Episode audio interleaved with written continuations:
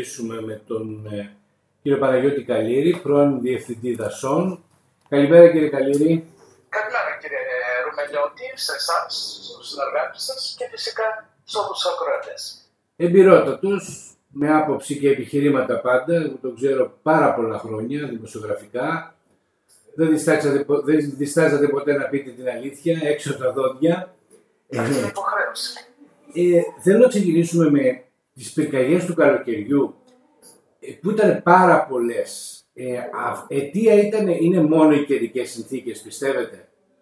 Καταρχήν, όταν μιλάμε για δασικές πυρκαγιές, να ξεκινήσουμε λίγο πιο παλιά. Είναι ένα φαινόμενο που παρατηρείται εδώ και αιώνες και θα παρατηρείται και στο μέλλον.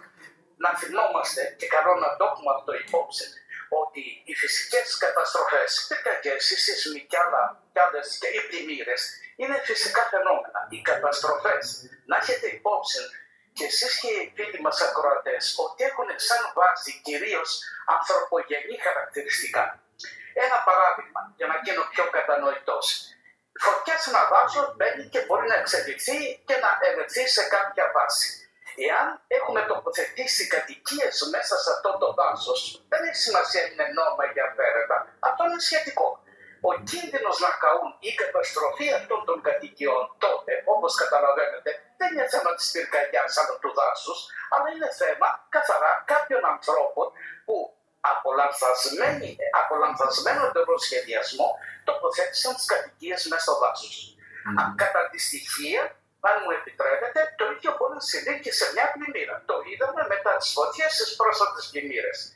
Εάν ε, α, α, αφήσουμε ανοιχτή την κήτη ενός χυμάρου, ενός ρέματος, τότε αυτή, ακόμη και σε μια πλημμυρική απορροή των εκατό, ακόμη και των πεντακοσίων ετών, ενός εκατομμυρίου, φανταστείτε ότι ήταν η Κόρινθος το χίλια εννιακόσια ενενήντα επτά. Mm-hmm. ε, τότε η αυτή η πλημμύρα θα εξελιχθεί και θα εκτονωθεί σε ένα μεγάλο αποδέκτη, που συνήθως είναι μια πεδιάδα, μια γύμνη ή η θάλασσα. Mm. Εάν όμως εμείς για οποιοδήποτε λόγο, κυρίως λόγοι συμβαίνοντος είναι αυτοί που επικρατούν, πάμε και τοποθετήσουμε ή επεκτείνουμε έναν οικισμό μέσα στην κήτη, την ενεργό κήτη ενός χυμάρου, τότε δεν θα φταίει η πλημμύρα ή ο ποταμός ή φυσικά ο Θεός, αλλά θα φταίνε κάποιοι άνθρωποι που πάλι για συγκεκριμένα συμφέροντα επέτρεψαν ή επέβαλαν ή νομιμοποίησαν, γιατί έχουμε και αυτή τη λογική, κάποια σπίτια και κατοικίες ή άλλου είδους κατασκευές ή υποδομές, δημόσιες ή ιδιωτικές, αυτό δεν έχει καμία σημασία, η ζημιά είναι η ζημιά, μέσα στο ρεύμα. Με άλλα λόγια, θα πρέπει να ξεκαθαρίσουμε ότι εκείνο που απασχολεί την κοινή γνώμη και τους πολίτες δεν είναι τόσο οι φυσικές καταστροφές, αλλά όσο οι ζημιές που επέρχονται εξαιτίας των φυσικών καταστροφών, πλημμυρών, πυρκαγιών στον κόσμο. Δηλαδή, χάνουν κατοικίες, χάνουν επιχειρήσεις, μεταβάλλεται η ζωή τους ή διαμορφώνονται προς το αρνητικό, δυσμενέστατα οικονομικές συνθήκες και μάλιστα για κάποιες περιπτώσεις εφόρους ζωής. Ναι, ναι, δυστυχώς, δυστυχώς. Έτσι. Μήπως πρέπει τελικά η δασική υπηρεσία επιτέλους να ξεκινήσει και να επανέλθει στη μάχη της πρόληψης των πυρκαγιών? Αυτό είναι ένα ερώτημα που μας απασχόλησε πάρα πολλά χρόνια τα τελευταία χρόνια. Προσωπικά πιστεύω, επειδή έζησα και το στάδιο και διαχειρίστηκα πυρκαγιές ως δασολόγος της δασικής υπηρεσίας και συνέχισα να παρακολουθώ, να συμμετέχω, να βοηθάω το πυροσβεστικό σώμα μετά το χίλια εννιακόσια ενενήντα οκτώ μέχρι πρόσφατα, Ε, όσο διαχειρίζεται αυτό τις δασικές πυρκαγιές. Μην ξεχνάτε ότι εμείς στην Κόρινθο και εγώ προσωπικά είχαμε κατασκευάσει, ουσιαστικά είχε δοκιμάσει επιβάλλει σε όλη την Ελλάδα το σύστημα πυρόσβεσης των κανάβινων μιας σύντας που μπορεί να κάνουμε εγκαταστάσεις μέχρι χίλια διακόσια με χίλια τριακόσια μέτρα μακριά. Αυτό το σύστημα το χρησιμοποιεί σήμερα πυροσβεστική. Στο ερώτημά σας λοιπόν θα έλεγα ότι αυτή τη στιγμή με τη μορφή και τη σύνθεση που έχει η δασική υπηρεσία, δηλαδή την αποστελέχωση από όλα τα έμπειρα στελέχη που διέθετε μέχρι και πρόσφατα, εγώ συνταξιοδοτήθηκα πριν από λίγους μήνες, τριάντα μία Δεκεμβρίου του προηγούμενου έτους, mm-hmm. ε, ελάχιστοι έχουν απομείνει ε, δασολόγοι, δασοπόνοι και ενδεχομένως δασοφύλακες που γνωρίζουν, έχουν συμμετάσχει, έχουν εκπαιδευτεί και έχουν αποκτήσει εμπειρία στη διαχείριση των κλασικών πυρκαγιών.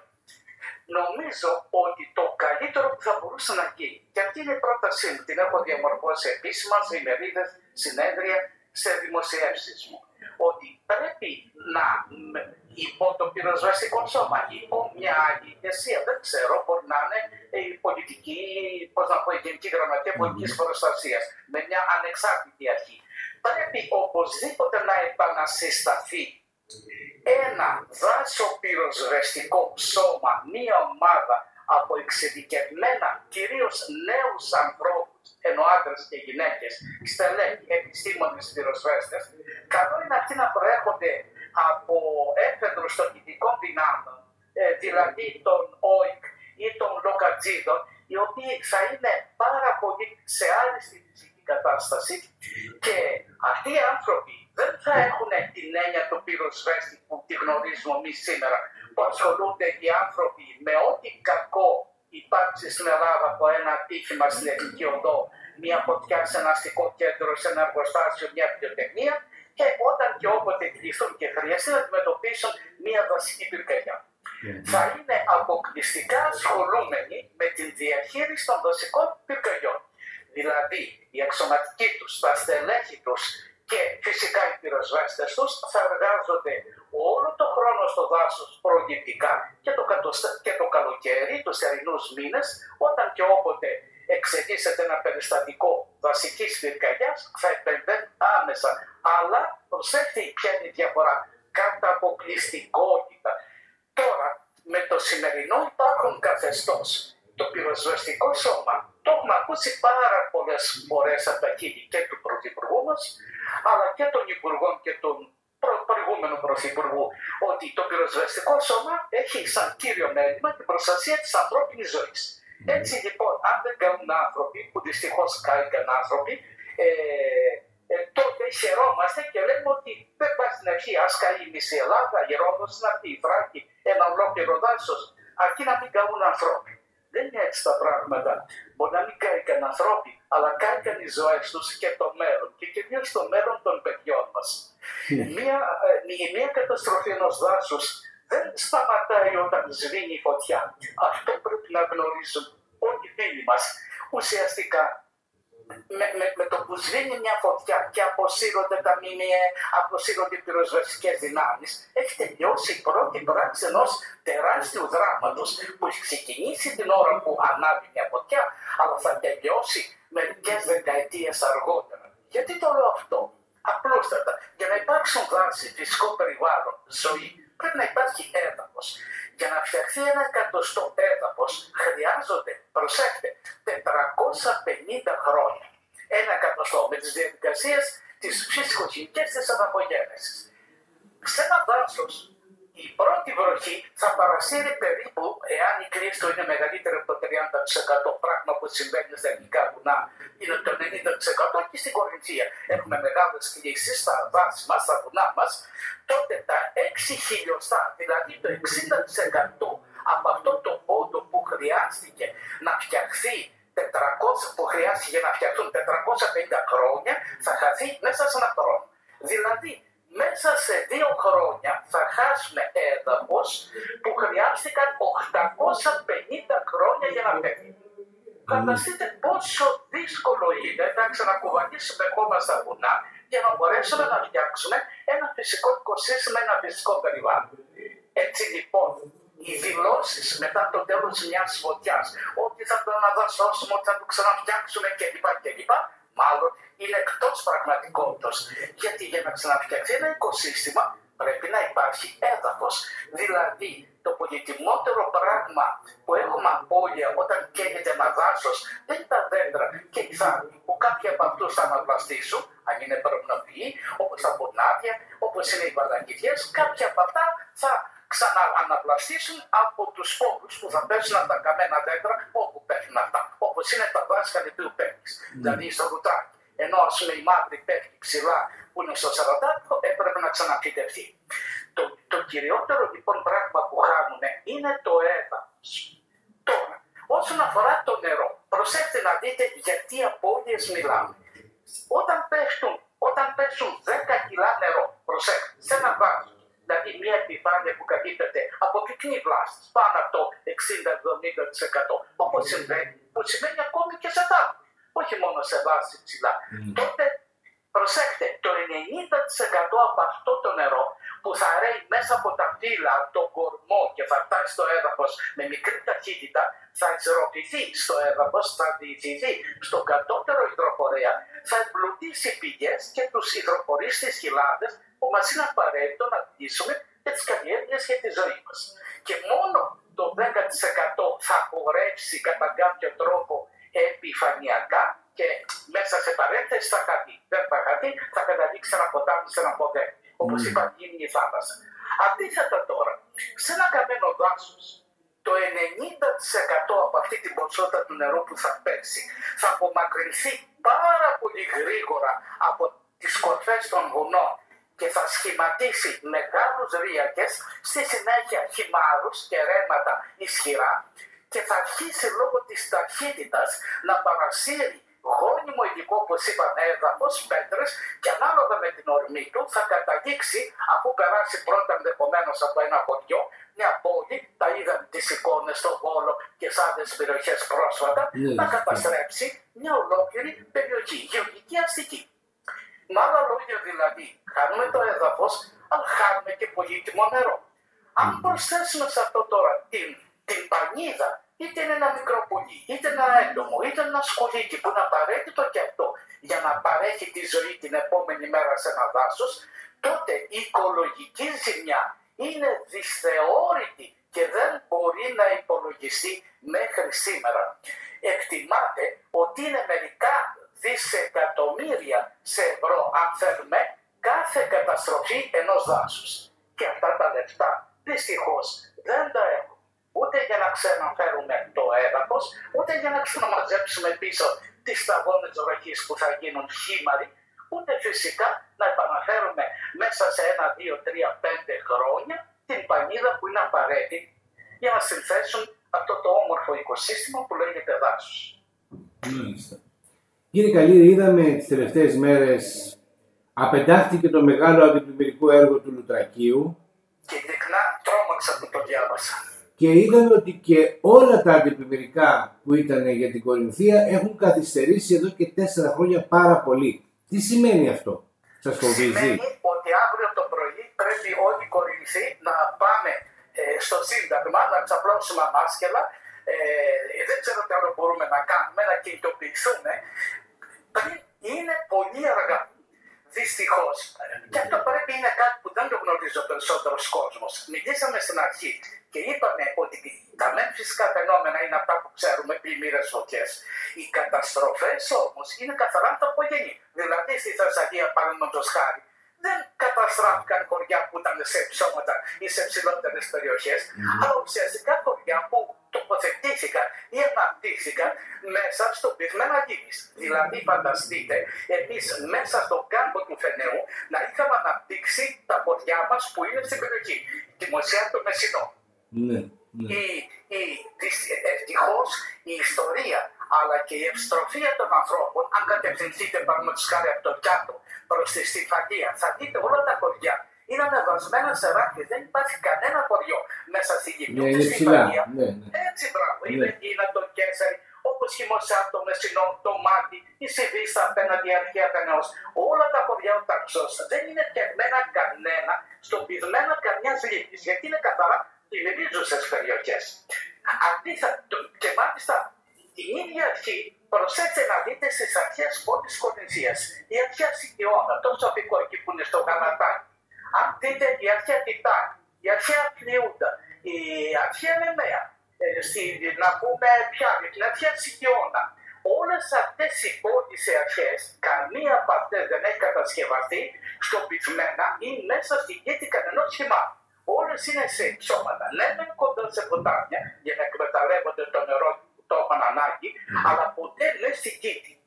Εμείς δυστυχώς στη σύγχρονη Κορίνθη καταφέραμε να αναπτύξουμε το Λουτράκι πάνω σε τέταρτους χυμάρους, την Κόρινθο πάνω στον Ξυπιά, το Γαλαντάκι την Αρμερία πάνω στον τοπικό εκεί τη Βορνιά και στους άλλους χυμάρους, mm-hmm. το Κιάτο πάνω στον Ελισόνα, το, τα Σαρανταφυγιώτικα επάνω στο, στα υπόλοιπα ποτάμια, το Δερβαίνι επάνω στη Φόντισα. Με άλλα λόγια, αν παρατηρήσετε φωτογραφίες σαράντα πέντε και, και σύγχρονες, και αυτό είναι εύκολο να γίνει, αν ανοίξετε τους δασικούς χάρτες, που είναι προσιτή εφαρμογή, πάρα πολύ εύκολη, και φαίνεται μπορεί κάποιος να δει τη φωτογραφία του σαράντα πέντε και τη φωτογραφία της σύγχρονη του δεκαπέντε, θα δει ότι σχεδόν οι μεγαλύτερες πόλεις της Κορινθίας, τα αστικά κέντρα, να το πούμε έτσι, αναπτύχθηκαν επάνω ακριβώς στις κοίτες εκπολής των μεγαλύτερων χυμάρων της Κορινθίας, το Ψηλό Καστρο.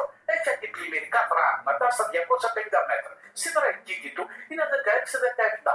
Ο οξυδιάς Κορινθού ήταν ενενήντα έξι μέτρα. Τώρα είναι περίπου δεκαοκτώ είκοσι, δεν ξέρω πόσο είναι. Με άλλα λόγια, όλες μας οι πόλεις, και μία από αυτές είναι το Λουτράκι, έχουν αναπτυχθεί επάνω ακριβώς σε χυμάρους.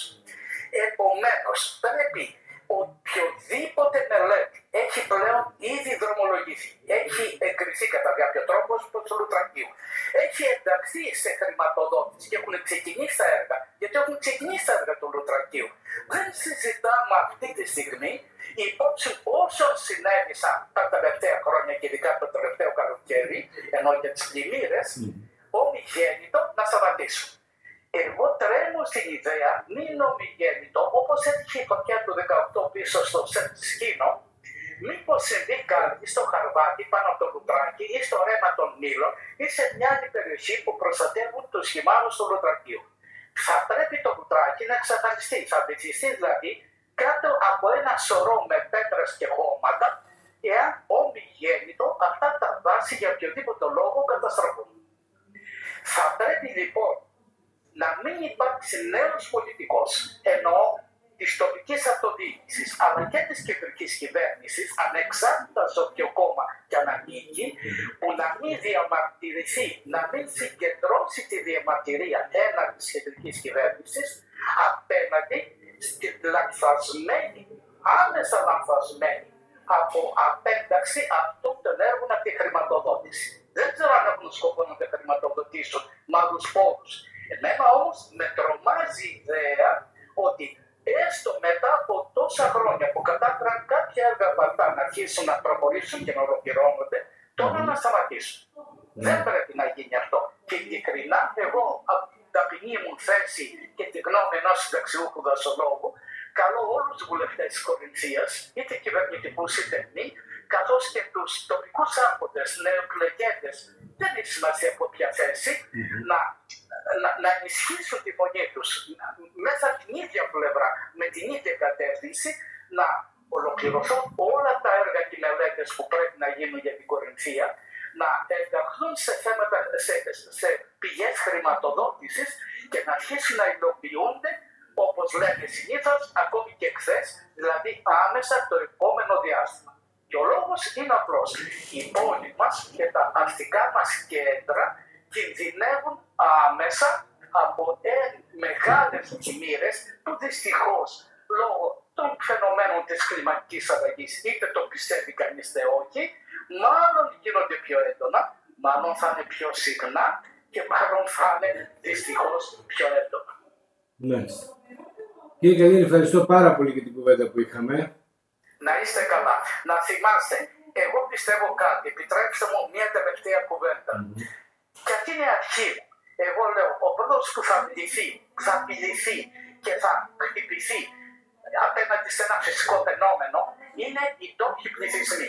Δηλαδή, αν γίνει μια κοντιά στα πίσα, ο πρώτος που θα κινδυνεύσει είναι ο κάτοικος των πλησίων.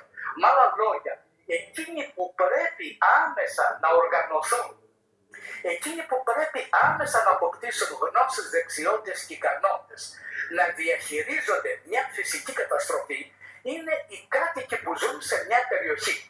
Μα θα μου πείτε υπάρχει το κράτος, τα αεροπλάνα, ό,τι να. Ναι, εγώ συμφωνώ απόλυτα. Όμως το σημερινό κρατοκεντρικό, όπως το λέμε, σύστημα διαχείρισης των καταστροφών, π.χ. των δασικών πυρκαγιών, ότι πάρει ένα τηλέφωνο, θα έρθει η πυροσβεστική, θα έρθει το κράτος, θα έρθουν τα αεροπλάνα. Ναι, δεν θα έρθει, αλλά θα έρθει πάντα δεύτερο, αφού πλέον και πρώτα έχει απειληθεί ο τοπικός πληθυσμός ή η περιουσία του και Ίσως όταν έρθει, αν τα περιστατικά είναι πολλά, όπως λένε το καλοκαίρι, να μην επαρκούν. Mm-hmm. Εγώ λοιπόν πιστεύω ότι αυτό το μοντέλο διαχείρισης των φυσικών καταστροφών στην Ελλάδα από κράτο κεντρικό πρέπει να γίνει τόπο κεντρικό. Δηλαδή σαν έδρα και σαν κεντρικός πυρήνας οργάνωσης της διαχείρισης των φυσικών καταστροφών να είναι πλέον ο ΟΤΑ.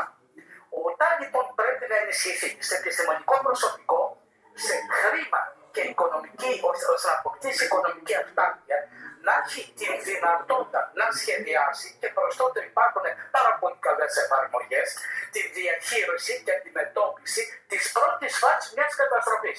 Φυσικά θα είναι το κράτος, εννοείται. Γι' αυτό υπάρχει και γι' αυτό πληρώνουμε φόρους. Yeah. Αλλά ο κάτοικος πρέπει να εκπαιδευτεί και για να συμβεί αυτό πρέπει να ξεκινήσουμε να, να ασχολούμαστε με την παιδεία στη διαχείριση των φυσικών καταστροφών από τον νηπιαγωγείο. Εγώ σαν πρώτη πρόταση, αν θέλω να την ακούσουν ίσως κάποια από την κοινή, την έχω πει και προσωπικά σε πάρα πολλούς φίλους και γνωστούς, εκείνο που πρέπει να γίνει για πρώτη φορά, την πρώτη Ιανουαρίου αναλαμβάνουν οι νέοι κατά κάποιο τρόπο δήμαρχοι και πάρα πολλοί δημοτικοί σύμβουλοι και τους εύχομαι σε όλους πραγματικά καλή επιτυχία και την όμορφα αυτό το πράγμα για τον τόπο μας. Είναι να καθίσουν σε ένα θρανείο όλοι, να το ζητήσουν και εγώ είμαι και έτοιμος να τους βοηθήσω όπου με καλέσουν. Μέχρι τώρα τριάντα πέντε χρόνια εκπαιδεύω εθελοντές, ομάδες σε όλη την Ελλάδα. Mm-hmm. ε, να, να καθίσουν πρώτα οι αιρετοί, δηλαδή όσοι εξελέγησαν και να περάσουν από ένα σχολείο. Πρώτα δημόσια διοίκηση, να ξέρουν ότι είναι πλέον δημόσιοι λειτουργοί. Έχουν υποχρεώσει ενώπιον των πολιτών και πρέπει να ξέρουν πώς λειτουργεί ένα κράτος. Δηλαδή εννοώ για την νομιμότητα κατά κάποιο yes, τρόπο yes, yes. μια διοικητική πράξη. Yeah. Το δεύτερο που πρέπει να ενημερωθούν είναι να περάσουν μια-δυο μέρες στην εκπαίδευση της διαχείρισης των φυσικών καταστροφών. Είναι πολύτιμο πράγμα ένας αυτοδιοικητικός να γνωρίζει πώς λειτουργεί μια βασική πυρκαγιά, πώς θα λειτουργήσει μια πλημμύρα και όλα αυτά να μπορέσει να συζητήσει με τους άλλους συμβούλους στα διάφορα όργανα για να μπορέσουν να πάρουν σωστές αποφάσεις. Κανείς μας δεν τα ξέρει όλα και πέρα από τους άλλους τομείς που πρέπει να εκπαιδεύονται οι πολίτες, εγώ νομίζω ότι ήρθε καιρός πλέον η διαχείριση των φυσικών καταστροφών να μην είναι αντικείμενο ενός τρίτου του κράτους, αλλά αντικείμενο προσωπικό του καθενός μας. Με λίγα λόγια, εισηγούμε και εκείνο που φωνάζω, με όσο το δυνατόν πιο μεγάλη φωνή μπορεί να μου δώσει σχετικό σταθμός, είναι η λέξη παιδεία. Όσο πιο καλή παιδεία δώσουμε στο λαό μας, στους συνανθρώπους μας, για όλα τα θέματα που μας απασχολούν, τόσο μπορούμε καλύτερα να τα διαχειριστούμε και να αντιμετωπίσουμε. Μέσα στο σκοτάδι, μέσα στην άκρη, μέσα πολλές φορές στην ανθρώπινη κουταμάλα και στις υπερβολές που ακούμε καθημερινά, δεν θα μπορέσουμε να βγάλουμε σωστά συμπεράσματα. Το πιο σημαντικό όμως είναι να εκπαιδευτούμε και να προστατεύσουμε τη ζωή μας και τη ζωή των παιδιών μας. Πολύ σωστά. Ευχαριστώ πάρα πολύ κύριε Καλλίρη. Πολύ χρήσιμα, πολύ χρήσιμα αυτά που είπατε και ελπίζω να εισακουστείτε. Μακάρι. Ευχαριστώ πολύ. Καλημέρα. Στη διάθεσή σας. Να είστε καλά.